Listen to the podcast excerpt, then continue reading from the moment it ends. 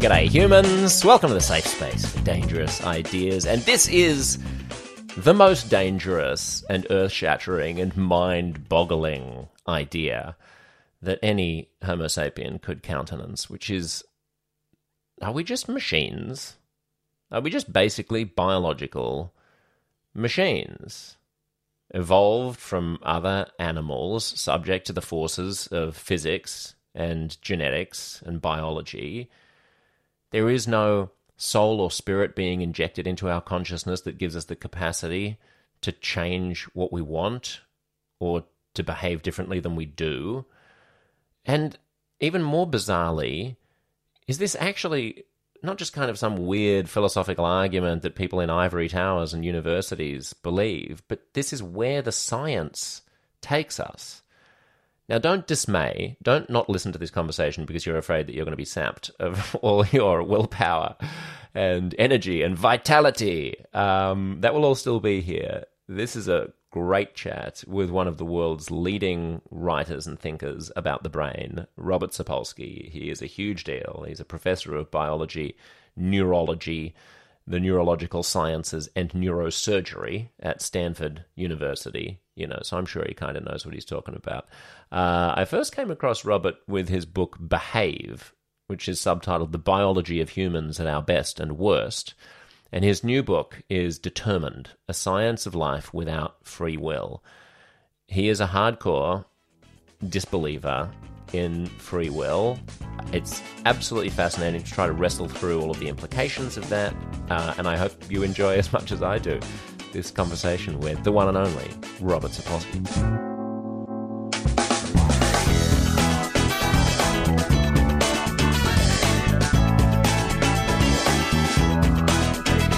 I'm well.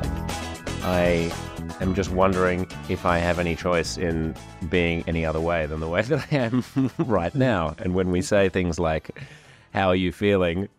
Uh, is there any circumstance under which you could be feeling differently than the way that you're feeling now as you chat to me? No, absolutely not. Um, but opening up a whole can of worms there. Yeah, dig into it.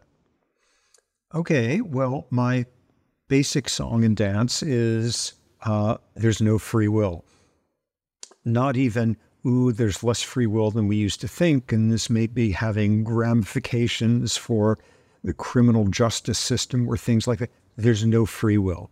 When you look closely at the biology of how we become who we are and the environment with which the biology interacts, and all of these are things that we had no control over the result is who you are right now in this moment is the outcome of nothing but stuff that came before that you could not control. And even if in the moment you make a choice where you were conscious of it and you feel like you are an agent doing so and you know you could have done something else and intuitively it feels like the most obvious thing on earth that you're exercising free will in making your choice, acting on your intent. The whole issue is where did that intent come from? From everything that came before that made you the kind of person who would have that intent at that moment. How certain are we that that's where the intent came from? Well, I'm completely certain. 95% of philosophers, according to most polls, would disagree with me vehemently. And where would most, they say the intent came from? They would say intent is certainly influenced by what came before, um, but that there is an element in there of choice which is independent of your past. These are people, the 90, 95% of philosophers who think about this, who are labeled as deterministic compatibilists. They're determinist. They admit the world is made out of like science stuff and atoms and molecules and cells and things. Yet, somehow that is compatible with somewhere in there there being decision making processes in us that are free of everything that came before us. And in contrast, I am what would be called a hard incompatibilist, which is once you see how the atoms and molecules and neurons and all of that work, it is completely incompatible with any version of making a choice that is free from what made you who you are right now over which you had no control. And is it true to say that the compatibilist thinks that there's intent that's being injected somewhere along the chain, or is it because I I was most familiar with and convinced by Dan Dennett, who's the probably the chief compatibilist or popularizer of compatibilism, right? Until uh, I started reading your book, and uh, hopefully you'll get a kick out of out of this because I always like hearing uh, stories about people hearing my podcast or reading my work in weird places. I just landed in Portugal a few months ago, and I was uh, hungover and jet lagged, and uh, and woke woke up in this little uh, uh, you know bed and breakfast in Porto, and with this view overlooking the the river, and, and I picked up this book, and I thought, oh god, I've got this huge, big, heavy book about philosophy and psychology to read and it was wonderful. I loved it. I kept turning the pages and uh, you know ordering more coffee and, and reading it. It's a, it's a good. So it's a good. That's a, that's the highest praise I can give Robert. That I encourage. It's a great. It's a it's an interesting book, and it strikes me that I can follow all of the threads, and as you know, it's very hard for people to actually land at the conclusion intuitively that you're taking us to because the experience of being alive certainly seems as though I have agency over the things that I do. That's the subjective feeling that I have about my life. Wouldn't the compatibilists say, wouldn't there be compatibilists who would grant you, okay, yeah, we're all we're just made of stuff. That stuff is arranged in the ways that it's arranged because of the prior history of the universe. Maybe you can throw in some quantum randomness if you want to. Maybe we can get to that or not. Seems like a bit of a red herring. But the the important thing is that my wishes are being fulfilled. I, I, I choose to order another coffee while I'm reading your book instead of getting up and going out to see the town. You can say, I have no free will in making that choice because it's all based on prior things that have happened in the universe. Can't the compatibilists say, well, who cares? That's kind of an academic, like how many fairies are dancing on the head of the pin question. The reality is that my experience is that I, I want to sit here and read the book and order another coffee. That desire is enacted. To say what would the world be like if I could have not wanted the thing that I want and that I'm trapped because I don't want the things that I don't want seems perverse. You know what I mean? Um, it kind of seems self evident, you know, sort of responding to them on the eggheady academic level, um, you cannot successfully wish for something that you were going to wish for. You cannot will yourself to have more willpower. You cannot think, I am going to think this thing next. These are all domains in which we do not have that power.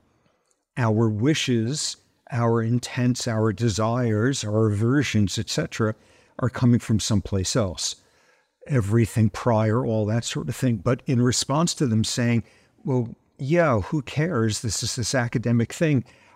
I could not find any statement in the universe that I would disagree with more because this is exactly what's going on every time you're deciding should you lock somebody up? They intended to commit that crime. Should you reward somebody? They decided to skip the party and study instead and got a great grade on the exam. Should you? We run the entire world on the notion that the intents we come up with come from out of nowhere, and it's a just world in which you decide we get what we deserve because we're responsible for our intents. And that's simply not the case.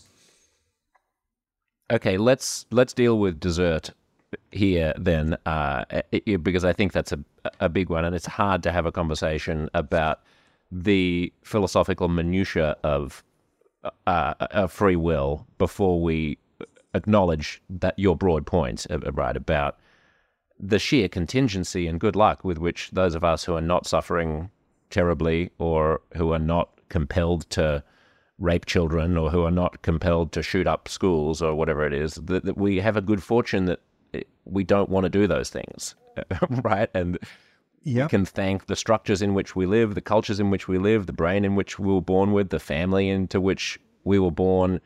Uh, so, can we just sort of can I just agree with you and concede that there is basically a monstrous injustice in ascribing to people far more uh, autonomy than they have. And it's also possible that we are capable of bettering ourselves in some way that seems spooky. And there are ways in which we can fall into traps of, of losing ourselves eh, whether that's if you if you've struggled with addiction or if you've gone through periods where you know you've had therapy or you've done some Anthony Robbins course or something and you've had a period in which it certainly feels subjectively like I'm doing something now that is not a direct consequence of the mundane forces that have that have brought me up like there are there seem subjectively to be interjection points in life even once we grant that the school shooter doesn't want to be a school shooter, if I was, if I'd been Hitler, I would have been Hitler, and I would have done the same things that Hitler did. Like I, by definition, it's, it's, a tautology, right? Of course, could, you can't insert my brain and experience into the brains and experience of Hitler. That was Hitler, and he did what he did because he was Hitler. But it still feels to me like that it's a bit cute to use that truth as a way of saying there was never a moment in Hitler's life where there could have been some force of internal will, reflection, doubt that could have changed his path, and that that could have been generated by something that would have felt to him like a subjective epiphany. Sure. Except it can't work that way because at some point Well, just thanks for pouring cold water on my beautiful soliloquy, Robert. okay. Just just to dissect two of the things you said. Uh, to paraphrase, um, I think you said something like, "Yeah, we'll admit that there's domains in which we have less choice than we might think, um, but there's this whole issue that we could change." First, no, we have no choice at all, is my lunatic fringe argument. Not just that we have less free will, we have none at all. Um, and the second taps into what is one of the like reliable things that people panic about when you try to convince them there's no free will. They're saying, oh, great. Are you saying because everything is determined that nothing can change? We shouldn't bother. And that's the furthest thing from the truth. Um, obviously, change happens enormously in individuals and societies, you know, wondrous examples, disastrous ones, blah, blah, etc. Um, but where the fallacy comes in is the notion that we sit there and we choose to change. What happens instead is we approach that moment being the person who we are as a result of everything that came before, parentheses over which we had no control. You approach that moment as the person you are. And as a result of that stimulus, whatever it is that's happened, your behavior changes. Let me let me give you an example. Okay, you you go to the movies, um, and it's like some I don't know inspirational movie about some regular everyday guy who does something totally heroic, and it's like great and you come out of there saying, wow, that was so moving. That was so, it's amazing what one person can do. Tomorrow morning, I'm going to go volunteer to work for the homeless. And the person sitting next to you comes out and says, Wow, that was such a great movie. The cinematography was amazing. First thing tomorrow morning, I'm going to go rent more movies by the cinematographer. And the third person comes out and says, Wow, what a piece of crap movie. That was so emotionally manipulative and superficial. And first thing tomorrow morning, I'm going to burn all of my CDs made by this director. Okay, in all three cases, your behavior was changed. You changed. You became somebody who the next day was learning about the cinematographer or doing volunteer. You changed. But the question is, why did the three people in this change in such different ways because of the people they were coming into it. And the people they were is the end product of everything that came before, over which they had no control. Can I so what do you make of experiences that subjectively feel uncannily like will? So I'm not talking about, you know, uh, can I choose between a chocolate ice cream or a vanilla ice cream? I'm talking about what you were sort of alluding to when you were talking about people who poo-poo determinism for depriving us of a sense of of capacity and agency and change, right? The you know the the revolutionary is not very inspiring for Braveheart or Nelson Mandela, uh, you know, or Martin Luther King to stand on the hill and preach to people. Uh, whatever is going to happen has already been decided. We are all but pawns uh, following pre-existing narratives. But go forth and do all of the big, audacious, dangerous things that you are programmed like worker ants to have done, my little robots. You know, you want to, there is a subjective experience of like, I was going to do this. Now I've had an experience that directs me to do otherwise. Of course, I didn't choose to have that experience. I didn't choose to be standing listening to Martin Luther King while he was giving that speech. I didn't choose to be the type of person for whom that would land and who would not instead say, oh, this guy's a hypocrite and he's full of it and I'm not going to bother. I didn't choose any of those things, but nonetheless, there's this deep and profound experience of, of now I will do something that I would not otherwise have done. And I'm mustering the capacity and agency to do that. And that, you know, that phenomenon, that kind of subjective phenomenon is not a reason to deny the rigor of your philosophical attack on free will.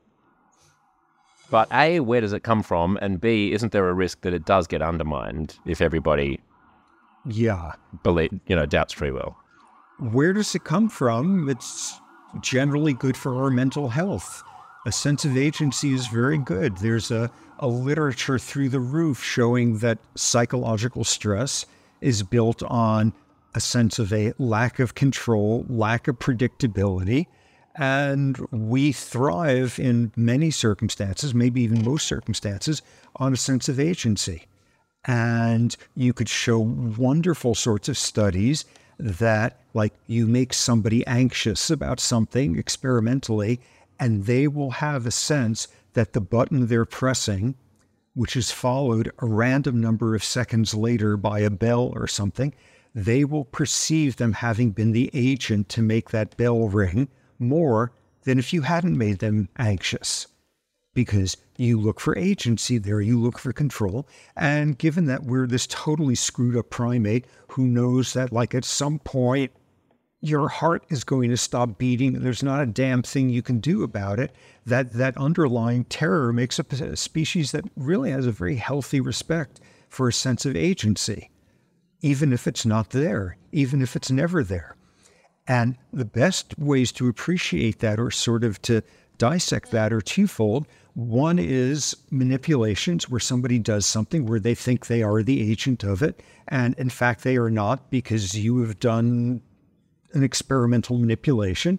Um, but the other is where there was no manipulation and you very consciously think through and you choose between these two options and that feels incredibly agentive in that moment. But then you got to say, so where do you get the values from that made you choose this one? Even if that is a moment where you are choosing in the sense that we feel intuitively, why do you wind up being the sort of person who would prefer this choice over that choice?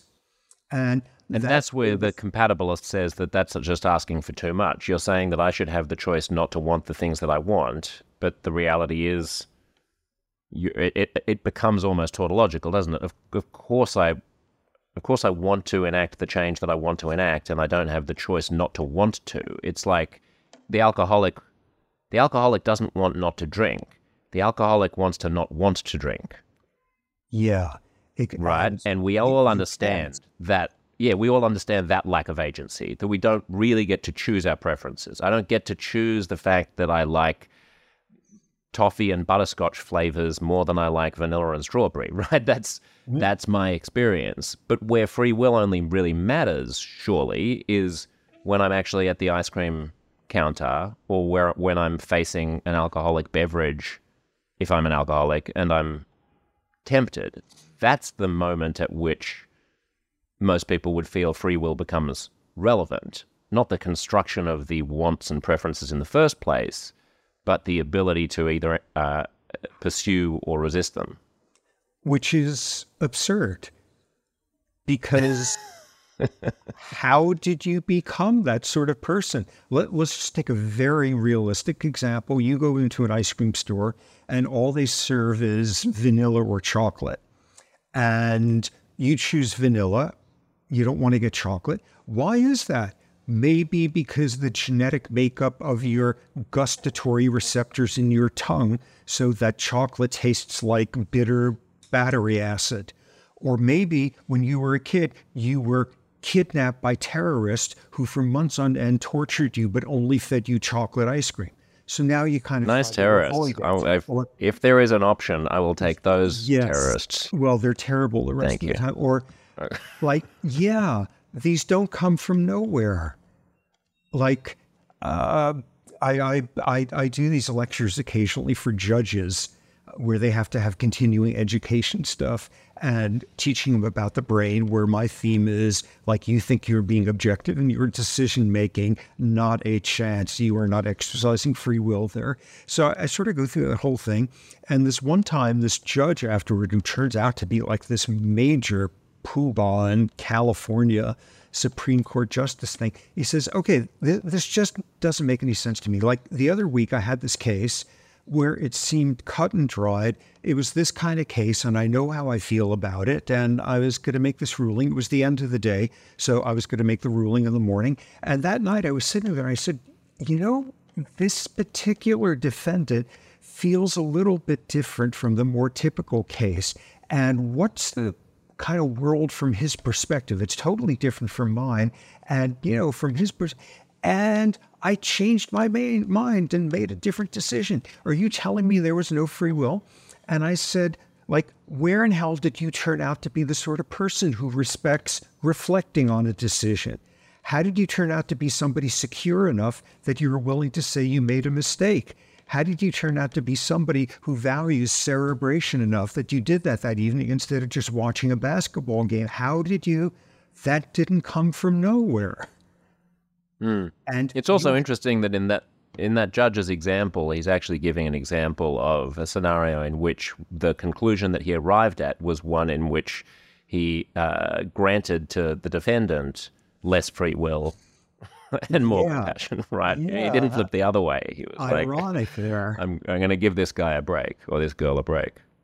And the reason why, no, that's exactly the irony there. Um, I mean, the reason why it feels so hard, like you you take an exam today and like you're really having trouble concentrating and you can't quite remember the answers and you get a bad grade and you want to come up with an attribution, a legitimate one that explains why this was out of your control. And the answer is just as you went into the test room, like a large lead something fell down and mangled your foot and you were being very distracted by that pain that whole time. That one's easy. Most people could say, yes, your free will was constrained in that circumstance because you were bleeding out on the edge of going into shock and in pain and you couldn't remember this, you know, equation or what. Yeah, that's a case where we can grant free will was constrained, or maybe even there was no free will at all. No wonder you got a bad result.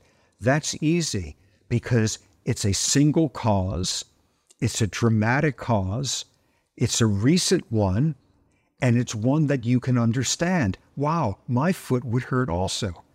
But instead, when we look at somebody who doesn't get quite so great a, a grade on an exam, in 99% of the time, it's not because a sledgehammer came down on their foot. It's because of a 10,000 different tiny, thin threads of influences spreading back to when they were a fetus and thereafter, and no single one makes the case, but all of them put together are just as determinative as I can't really concentrate on this test because I'm bleeding all over the floor here.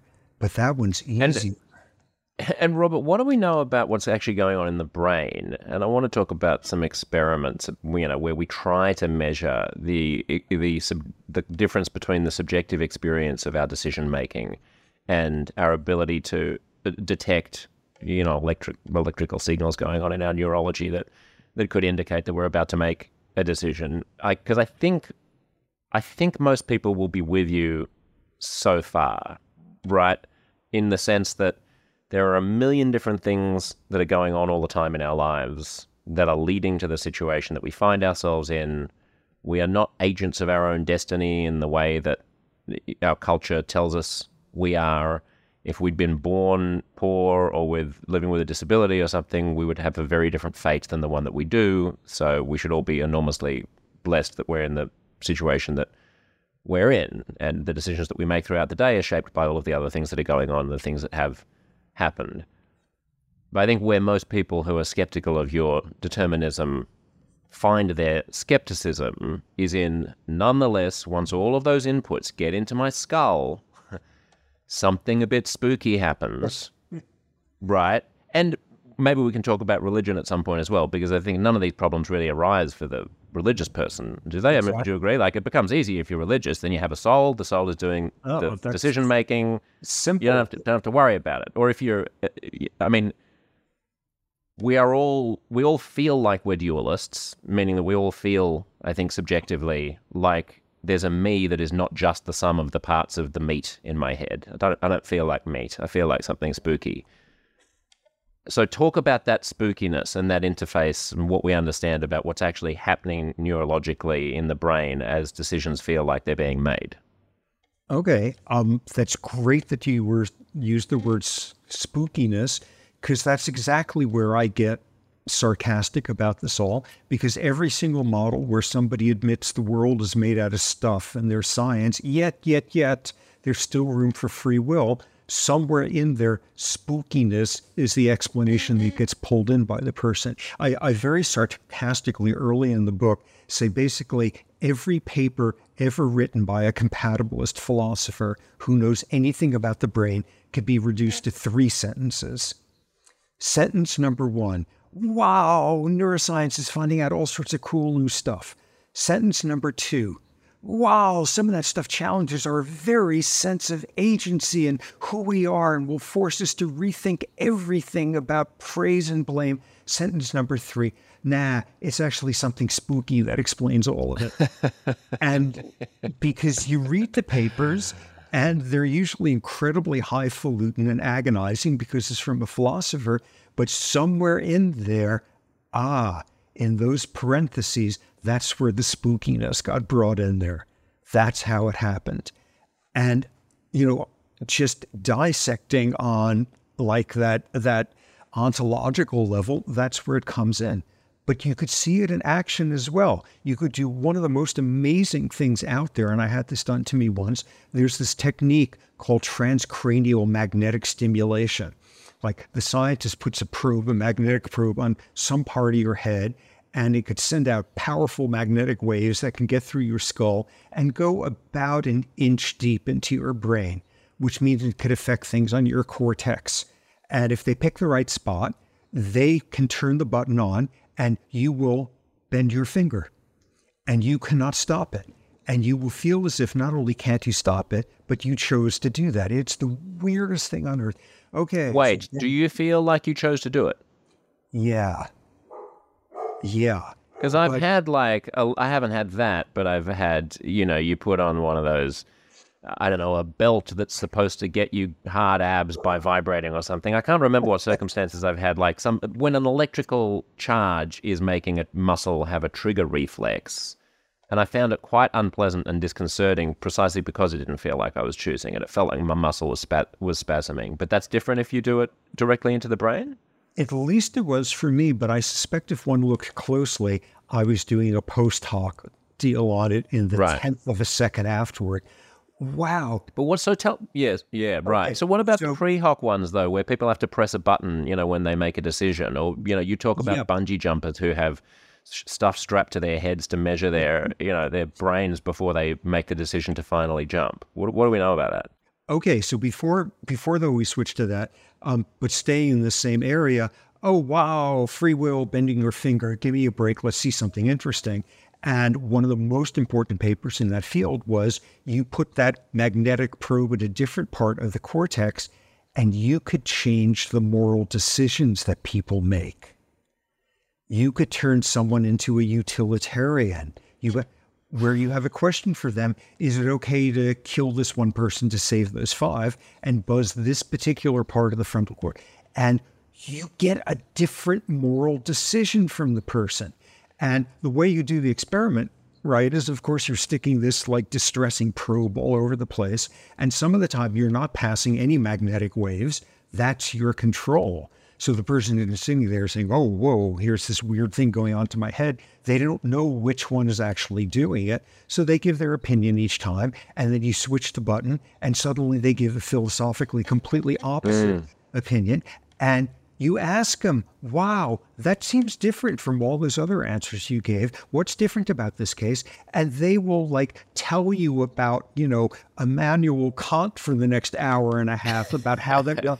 no, is because something out of your control made your brain decide this is what counts as the good moral life instead of that counting as the good moral life. Most of what we're seeing as not only getting a sense of agency, but a structure for why it makes sense is post hoc coming up with like mm. why why did I do that? Wonderful work by a guy I mean, York. Finish yeah, that thought, sorry. Uh, guy at New York University, John Haidt, where he will put people on brain scanners and they're making moral decisions. Is this okay to do or not? And you can see the quote emotional parts of the brain activate and make a decision. And then your cortex gets told what the decision is. And you, the subject, press this button instead of that one. And afterward, mm. you ask the person, why do you choose that? And they will tell you something about their moral reasoning when that had nothing to do with it. It was an emotional, that alone should put that to rest. Okay, but what you bring up is, Let me just pause and tell people yep. before you go there that if they haven't read Jonathan Haidt, they should.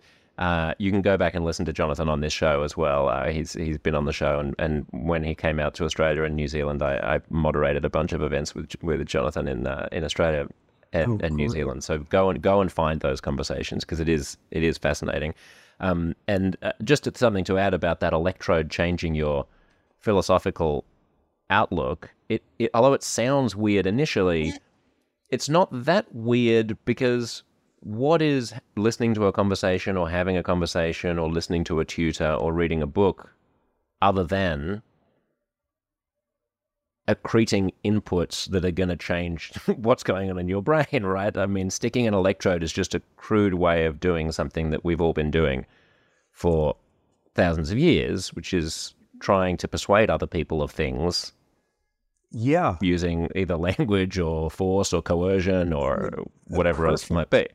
And where the dualism in most people's minds come in is, yeah, yeah, yeah, that was an electrode, or yeah, yeah, caffeine. I, um, I wake up after caffeine. I guess that is a chemical thing or whatever. But when someone says something to you that's persuasive, that's the me in there that just thought about it. Too. If somebody says something to you that's persuasive, or if they make barking sounds like a porpoise or something, in either case, something is going to change in your brain. Like literally, mm. some ion channel is going to stay open a quarter second longer than it would have otherwise. And most of the time, it's beyond boring. And every now and then, it completely changes who you are. But something in the nuts and bolts of your brain respond when somebody gives you a convincing argument rather than puts a magnetic electrode on your head. It's the same so, thing. Okay, so all right, let's so let's loop back now to some of the experimentation surrounding the experience of free will and what's going on neurologically. Okay. This is this is this this study gives me apoplexy. Like you go and you read any like review paper in philosophy or science about free will and material basis of it, and it's guaranteed by the second paragraph this experiment is going to be mentioned. This was a guy named Benjamin Libet University of California, San Francisco, 1983. He did this earth shaking study where you sit somebody down and you put electrodes all over their head so you can see what parts of their brain are getting excited at what points. And there's a button in front of them. And you say, don't think about the button, but the second you get a whim to push the button, push the button. And we're even going to put up all these electrodes on your arms to see when your muscle begins to contract and all of that. And in addition, here's this gigantic clock in front of you with a two second sweep. So as soon as you decide to do it, look at the clock so you can tell us exactly when you formed that intent. And what turns out is like you form your intent, and about two tenths of a second later, 200 milliseconds, your muscles start to contract. That makes perfect sense. But what flattened everybody was that there would be this distinctive electrical wave pattern in your motor cortex, the part of your brain telling those muscles to do that. That pattern would appear about 300 milliseconds before you claim you just intended to do that. Your brain knows before you do. Your brain decided, and your conscious self is just saying after the fact, Ooh, that's when I decided I felt like that. People have been like clawing each other's faces apart at scientific conferences over that. You, there was like a paper two years ago saying something like the title was like Benjamin Libet had his head up his rear or something, or maybe that wasn't quite the title. But like for people to get that worked up about a scientific finding 40 years after you publish it, most papers are forgotten within two years or so, showing how much he dominates. And people have been fighting ever since about is that actually the moment where you intend to do that? Or is that the moment where you became aware that you intended to do that? Is that electrical pattern when you choose to do something, or is that when you were just getting an urge to do that? And like people and fighting and, and, what, and sorry robert what kind of time differences are we talking about in the libet study between the initiation of uh, a detectable phenomenon yeah. and the subjective experience of choice uh, three tenths of a second that was with okay. primitive electroencephalography in the 1980s do contemporary brain imaging stuff, and other groups have shown you can get five, six seconds out beforehand and pick up the, the signature of it. So, like, people have built their entire careers, and I could not imagine for somebody interested in the free will question something more boring than thinking about that study and all the fights about it because it tells us exactly zero. What all of those studies and fistfights are about is when exactly do we form an intent? And when does that occur relative to when this or that happens in your brain, but that and the other thing has not yet happened? And is awareness the same thing as when you for and all of that's about that. And none of it asks the only relevant question there, which is where'd that intent come from?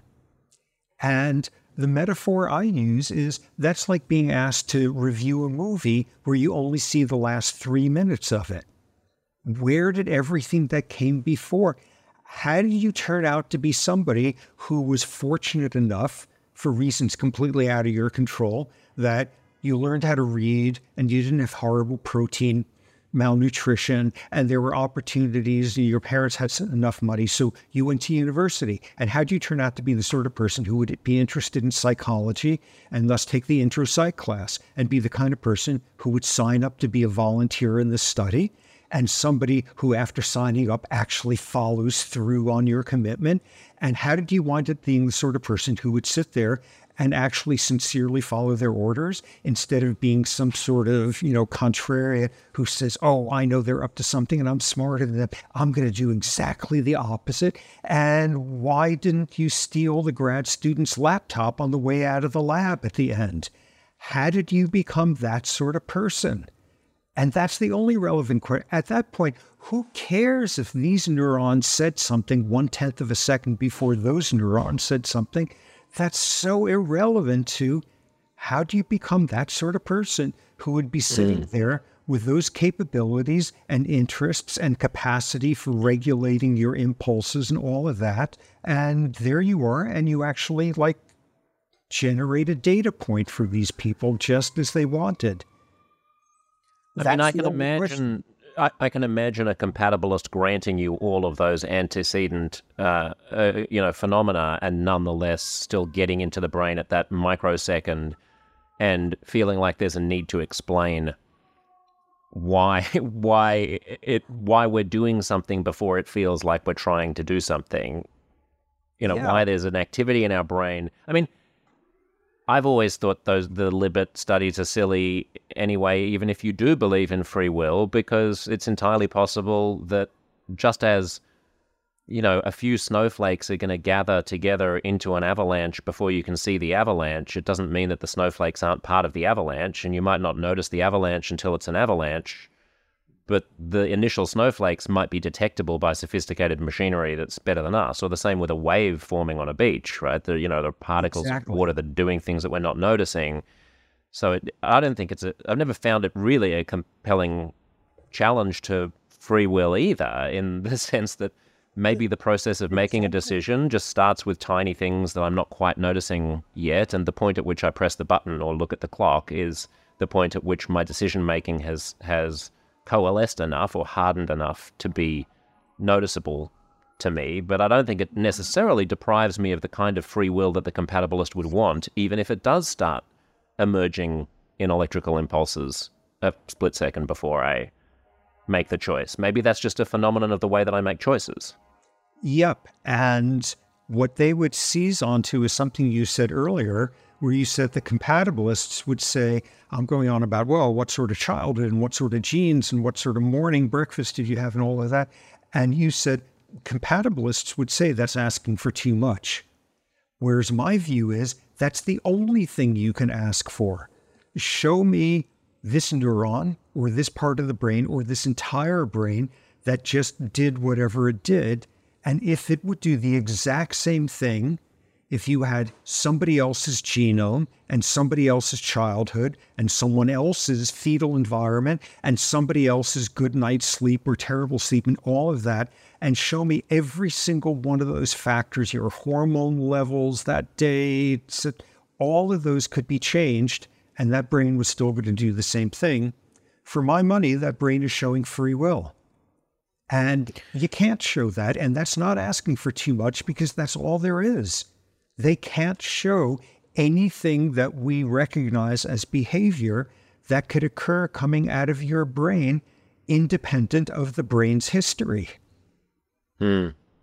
My my buddy Sam Harris makes the analogy about the uh, the shooter who uh, felt there was something wrong with his brain and asked for his brain to be donated to science. Can you remind us of this this incident? And he, it turned out that he had a tumor on his brain, and it reminds me a bit of the way that you start the book, talking about the old line about it being turtles all the way down, you know, the universe, yeah. uh, in, in, the sense that it, it, it is sort of tumors all the way down. You know, whatever is happening in our brain. So, long story short, the guy the guy turned out, you know, the guy started having homicidal feelings, uh, ended up being a, a, you know committing a mass murder. Yeah he was autopsied. It turned out he had a tumor pressing against the part of his brain that was responsible for self restraint or something. Yeah, exactly. Is that right? Yeah. And yeah, Sam's point is just yeah. Now, so we it's easy to blame the tumor, but remove the tumor, and we're all we all find ourselves in the situation of this guy in the sense that there's something going on in our brain that's causing our desires and our and the things that we do. And whether you call it a tumor or you just call it your brain, it's it doesn't make much difference. We're not authoring the neurological activity that we're experiencing that's forming our subjective uh, experience of life and therefore creating our behavior. So we exactly. all find ourselves in the position of that guy. And he's he's implicitly making the same point that I was before. Sam is wonderful. He we we are kindred spirits in this zero free will stuff. Um, again, it's easy for us to figure out that why did this person shoot a bunch of people? Oh, it was the brain tumor. Why did this person get a much lower grade on the test than they normally would? Their foot was mangled just before they came in. Those are the easy ones. And Sam is uh, implicitly making that same point that, okay, okay, let's get rid of the cases where it's easy. There's a tumor, there's an injury, whatever. All that is, is just so much harder for us to recognize that something as unchangeable and uh, coercive as the tumor was or your mangled foot was could instead be made out of an entire lifetime's worth of tiny little threads that are all put together. That's just so much harder, in part because science is only discovering some of those threads, and they're in some really unexpected places. But even more so, we got a lot of trouble remembering that, like, spider webs are stronger than any cable that humans could make per volume. And you put a whole bunch of them together, and they will be tougher than steel. But it's really hard for mm. us to accept that because they're just these little threads. I'm tempted to talk about retribution and the prison system and how we would reform criminal justice, and I'm sure people will have questions about that, but I actually don't think it's the most interesting angle uh, of all of this. I think people can read your book if they if they want to know about that, but I mean, can you answer it in like 60 seconds or, or less? Is there a place for retribution in your world? None whatsoever. Um, nor is there any place for blame or punishment. And just as logically, there is no place for praise or reward. Meritocracies make no sense, just as criminal justice systems make no sense, because in both cases, we're treating some people way better than average and other people way worse for reasons they had no control over. But oh my God, does that mean we're going to have murderers running around on the street? Absolutely not if a car's brakes don't work and is dangerous and can kill somebody and you can't fix them, you put the car in the garage. But you don't preach to it about how it has a rotten soul, or you don't go in every morning with a sledgehammer and bash it on the hood as retribution for the person that it hit back when. You don't moralize about it, and you don't do one smidgen more than just making sure it can't get out and be dangerous. And that's the quarantine model that is most like reasonable for thinking about people whose behaviors are dangerous. And we've got a great example of it. There's a circumstance where there's a certain type of human who is dangerous to the people around them. If they are not in some way constrained, they will constitute a danger to innocent people around them. And we have figured out how to handle that without invoking responsibility or free will or retro. If your kid is sneezing a lot, don't send them to kindergarten tomorrow because the rule is if your kid has a nose cold, keep them home because they get the other kid sick. So you keep your kid home. You don't tell them they can't play with their toys because they need some retributive, like justice, poured on them because they're sneezing you do the absolute minimum to make them safe. You don't do any more than that. You don't moralize about it. And when you've got the time to catch your breath, you devote research to figuring out where do nose colds come from. And that's exactly right. how you would deal with a world of people who are sufficiently damaged that they'd become damaging.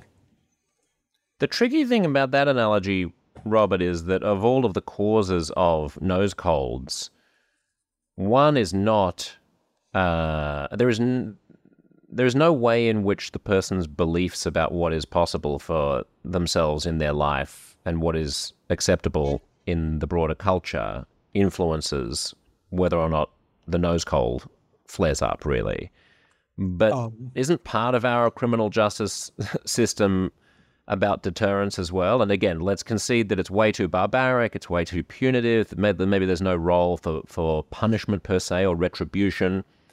But as all of our brains do their thing and we make decisions about, you know, even if those decisions are, are without our free will about what we're going to do tomorrow, if I live in a culture in which if someone steals, they get taken into the public square, their hands get chopped off, and people they get publicly whipped and then burned alive.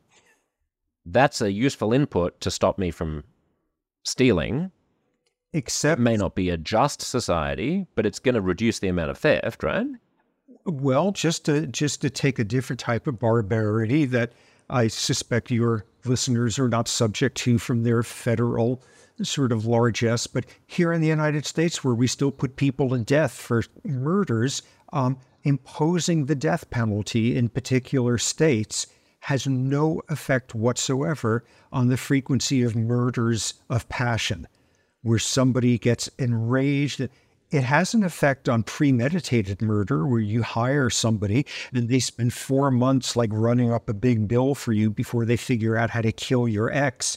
Kind of, yeah, it works on that. It doesn't work on other things. Um, you know, our intuitions about the effects of retribution can turn out to be very misplaced. But in all of those, like let let's go back to this like idiotic, like your kid has a nose cold, protect society from them, but do it without invoking um, punitive judgment or whatever. Culture could come into it. Maybe your kid is from a culture where there are the material means and the privilege for them to have a handkerchief in their pocket and they have sufficiently sort of cognitively intact that you've been able to teach them when you feel like you're going to sneeze, quick pull out the handkerchief. Maybe instead they're in a different culture where what you do culturally is if you sneeze, you put your right hand up to it and then you wipe off all the mucus with your right hand and you wipe it off on your rump and then you shake somebody's hand. Or you're in a culture where sneezing is a sign of Satan, so you pop your eardrums out by holding your nose. And even something like that is subject to how do you become the sort of person who would carry a handkerchief? Right, but you, yes, one way to become a sort of person who carries a handkerchief to take this to its ad, absurd, ad absurdum would, would be to to beat children who did not uh, blow their noses into handkerchiefs, and that punishment would encourage more children to use handkerchiefs. I'm just trying to, I'm just trying to uh, like understand that even if we're mistaken about some of the consequences of deterrence, like uh, the death penalty, I don't think that a disbelief in free will gets us to a place where we're merely treating criminals as broken cars that we don't want to punish, because I think part of the punishment is an attempt to create a climate of deterrence among other people and without that climate of deterrence, presumably, even if we don't have free will, we're going to commit more, more crimes. Okay. And that's totally legitimate. There's two domains in which, even if you get rid of the criminal justice system, you can't blame anyone for anything, where it still might be a good idea to like beat somebody senseless, is if that in and of itself is an effective instrument in making them less likely to do it in the future. Okay, so that's okay in a circumstance. Sometimes you need to do that, and sometimes it has deterrence value. But then you get into this whole utilitarian thing of is it okay to take somebody who's perfectly innocent, but you're going to burn them and, and you know pull their skin off in front of the whole town and that's going to decrease crime. Is that okay to do? How about if we just put them behind a wall and we do that to them so you can't see it, but you can hear them screaming? How about we put them inside a building and we come out afterward and say, this is what we did, whether or not you actually did it? Is it okay in those? And that's, uh, you know, how utilitarian of a society do you want to have? And what do you do with the fact that people can get a great deal of pleasure from being righteously punitive. And that's like a challenge for making sense of this. Um, but all of that is just in the sense of is this a tool? Do we want to pretend as if this person has a soul and the soul deserves to be punished? Because that's going to have a good effect on society. That's going to make people help old ladies cross the street more regularly okay, is that the kind of society we want or not? That that's you know, let's all decide on that. But that doesn't actually speak to whether there was free will in whatever you say you're like torturing the person for. So let's take the the positive flip side of punishment, which is encouragement, uh, I guess. And I remember going to a seminar, to a screenwriting seminar when I was uh, in my late teens or early 20s by Robert McKee, who's this great screenwriting uh, legend. And he gives these weekend seminars. And uh, at one point, he was trying to disabuse all the young aspiring writers of any sense that, oh, I wrote this brilliant thing, and therefore, why don't I get it? You know, why don't I get a screenplay commissioned in Hollywood? Uh, you know, oh, there are lots of bad films getting made. Mine are heaps better than those. And he was like, only go into this industry if you are going to, you know, write the greatest thing you ever wrote and it will get knocked back a hundred times and you'll pick yourself up and dust yourself off and write another brilliant thing that people are going to shit on and piss on and is going to never see the light of day. And you're going to then be just as enthusiastic about writing yet another thing. You know, everyone talks about, oh, Stallone wrote Rocky in five days and then it got made. You know, that's not going to happen. That that's doesn't happen. That's a, right. This is get real. Be a professional. If you're a professional, you're going to have a hard slog. It's going to be full of grit and pain and disappointment. And if you can deal with that, then you're a writer. That's all true. And I walked out of that thing thinking, I'm not sure I'm in a headspace that is necessary to pour my love and my guts into writing the screenplay that I love if that's what I'm expecting to happen. And it may be the case that the people who end up going through having that stamina and pursuing their dream that long would not have done so had they not been laboring under an illusion that that first screenplay was going to get sold. Maybe there are some necessary fictions to get us to struggle through this difficult life. And yeah. maybe thinking, you know, in a Pollyanna way that I'm more capable than I am is necessary to get me on the path of grueling success. And I sort of remembered echoes of that when reading your book about like maybe there just are fictions pragmatically that I need to believe about my own capability of changing myself and changing the world that are conducive to a, a flourishing life and a flourishing culture and a flourishing society. And that the volume on those is turned down by a philosophy like yours? Totally great, valid questions. And like a very insightful way of seeing something that supports your point um, is the fact that you ask people to make estimates of how likely this good thing is to happen or that good thing. And people, especially Americans in most of the studies, tend to overestimate the likelihood of a good outcome, are pathologically overly optimistic or but you get some people who are totally accurate in it. These are people who are clinically depressed. People with clinical depression are more accurate assessors of the likelihood of some thing happening to someone else. And the soundbite in the field is they're sadder but wiser. Okay, so if you face reality, reality can be pretty awful and you wind up being depressed and all of that. Yeah, and what you've raised is absolutely one of the dangers here. It, a sense that this time, this screenplay is the one that's going to do it. I just know it. This one is good. It's great because I'm pouring my, I've decided, I've chosen to pour myself into this one like no other. Um, you know, that could be a good thing to believe. That could absolutely be helpful in the way that you outline. And just as in an instrumental sense, Sometimes it's okay to bop somebody over the head with a big stick to make them less likely to do whatever. Sometimes it's okay to tell somebody, this one, this is great. You just have to finish it. My God, the draft of this to get them to do that. Yeah, that's okay. The key thing is when it does get accepted and you become world famous or whatever as a result, don't decide that you really earned that don't decide that you are now a better person than anyone else because you had to show a lot of fortitude to do this.